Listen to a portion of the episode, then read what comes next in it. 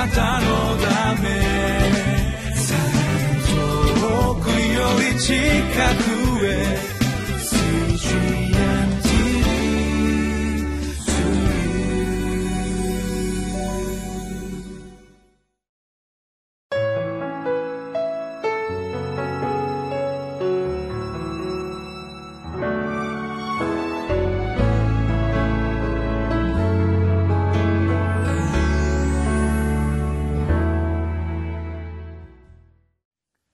皆さんこんにちは。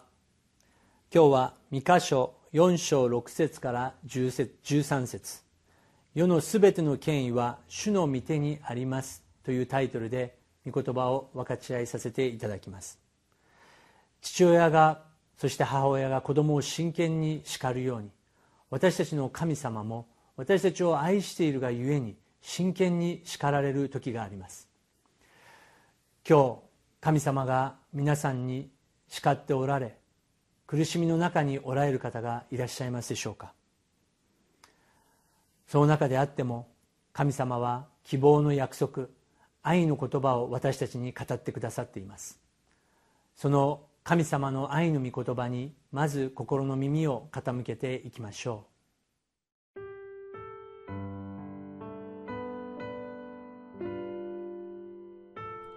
三箇所四章6節から13節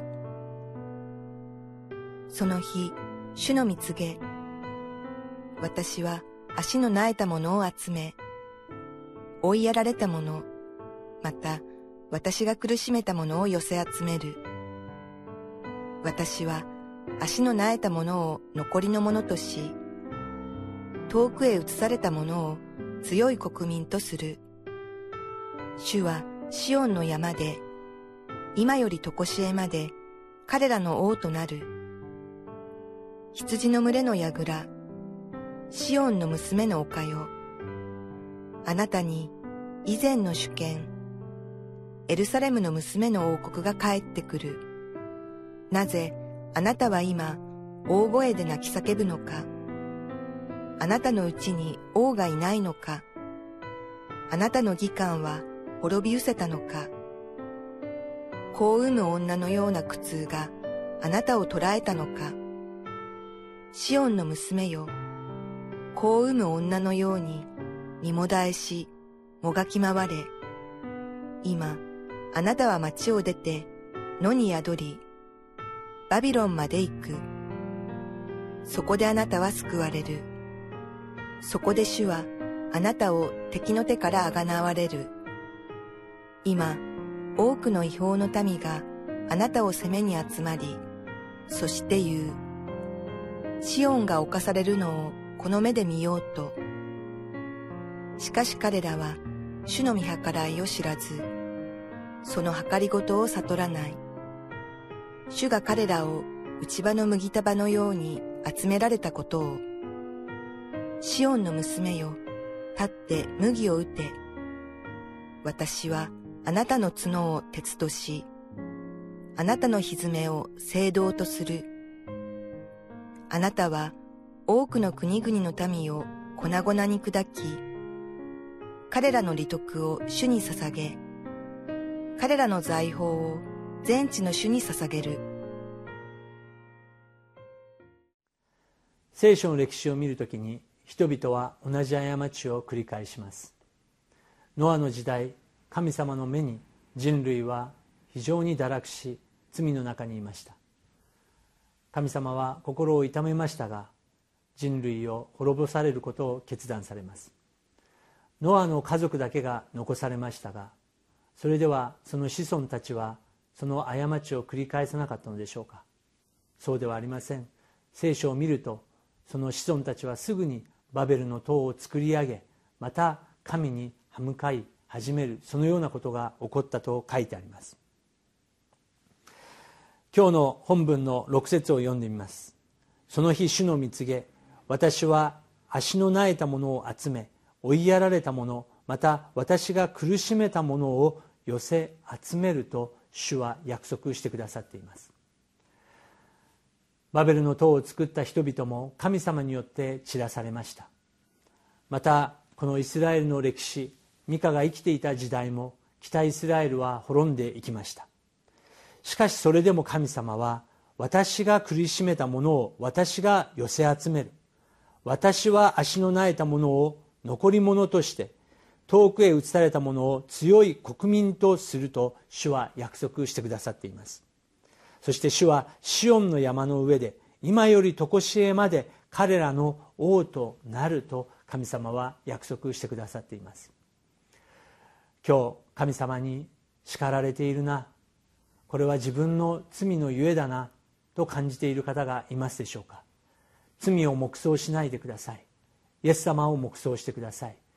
自分の過ちにとどまらないでください。復活された主イエス・キリストを見上げてください。私は今より常しえまで私はあなたたちの王となるんだと語ってくださっているその御声に私たちは自分の心をとどめるべきです。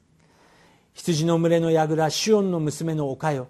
あなたに以前の主権エルサレムの娘の王国が帰ってくる。これはエデンの園の回復の予言であります。私たちは今地上のものに支配されていますがイエス様が王の王となり私たちの牧者となり私たちが行くところどころにおいてもイエス様を認める時にイエス様が私たちの人生に介入してくださり正しい方向に導いてくださるということであります。それでも9節10節を見ると神様は聞かれます。なぜあなたは今大声で泣き叫ぶのか？あなたのうちに王がいないのか？義官は滅び失せたのか？と語られます。そうです。私たちは神様を神としないで王の王を王としないで自分が王となり自分が神となり神ではない指導者により頼んで道をさまよってしまいます。十節シオンの娘よ子を産む女のように身もだえしもがき回れ。今あなたは町を出て野に宿りバビロンまで行く。行くところまで行かないと私たち人間は悟ることができないという愚かさ弱さを持っているものだということを認めましょう。自分だけは大丈夫だと思っている人が一番危ないのです。あなたはバビロンまで行くんだと主は予言されました。国が分裂し破滅し補修にまで連れて行きます。しかしそれで終わりなのでしょうか。主はそこであなたは救われる。そこで主はあなたを敵の手からあがなわれると神様は語ってくださっています。そこまで行ってやっと私たちは神様の大きな恵みにやっと気づくことができるんだ。そういう存在なのだということであります。今多くの違法の民があなたを攻めに集まりそして言うシオンが侵されるのをこの目で見ようと。多くの敵多くの違法の民がイスラエルを囲んでどれだけイスラエルが滅ぼされるか見てみようと笑いながら見ています。しかしこの違法の軍隊も愚かな存在であります。自分の力におごり自分の世界だけで生きている存在であります。本当の力は本当の主権は本当の命は誰によって動かされているか。それを彼らも忘れているのです。12節 ,12 節読んでみましょう。しかし彼らは主の見計らいを知らずその計りごとを悟らない。主が彼らを内場の麦束のように集められたこと。結局全ての権威は王の王全能なる神様の御手にあるということであります。シオンの娘よ立って麦を打て私はあなたの角を鉄としあなたの蹄を聖堂とする。あなたは多くの国々の民を粉々に砕き彼らの利得を主に捧げ彼らの財宝を全地の主に捧げると神様は予言されました。ある本を読んで学んだのですが私たちの頭蓋骨というのは25以上の骨でつなぎ合わされているそうです。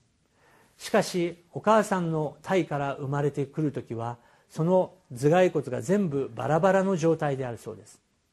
母の体からうまく出ることができるように頭が自由に動くためにそのように骨が自由になっている。しかし成長するにあたってその頭はきれいに脳みそを守るようにつなぎ合わされていくということであります。これも神様の神秘な摂理です。神様の恵みです。誰がそのようなことをすることができるのでしょうか。私たちの命は人生は神の権威によってその御手によって守られているということであります。神様は教会に向かってこのようにも語られています。黙示録の3章の14節からラオデキアの教会に向かって私はあなた方が熱いか冷たいかどっちかであってほしいと。なぜぬるい状態にあるのかそれは吐き出されてしまうと主は語っています。私は戸の外に立って叩く。誰でも私の声を聞いて戸を開ける者は私がその中に入って彼と共に食事をし彼も私も彼も私と共に食事をするとイエス様はおっしゃってくださっています。イエス様はそして神様は私たちの心をノックしてくださっています。今罪の中にあるもの悔い改めの中にあるものは戸を開けてイエス様どうか私の中に入ってきてくださいと告白していきましょう。私たちがバビロンまで行く必要ないのです。今日が恵みの日なのです。この御言葉が主の恵みの御言葉なのです。全ての権威は主の御手にあると私たちが本当に信じるならば今日主が喜ばれないものを捨てて新しくリセットすべきことは何でしょうか？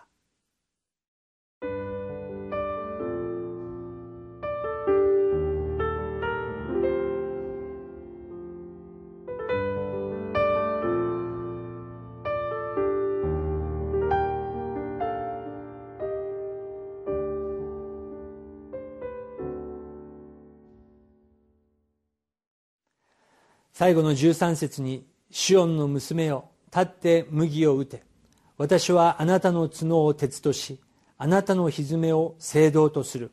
あなたは多くの国々の民を粉々に砕き彼らの利得を主に捧げ彼らの財宝を全地の主に捧げると神様は語られました。弱かった私たちが強くされ主イエス・キリストの恵みのように私たちは立ち上がることができるんだ。そしてそれによってもう一度人生が回復し恵みを受けることができる。その全ての利得を神様に捧げなさい。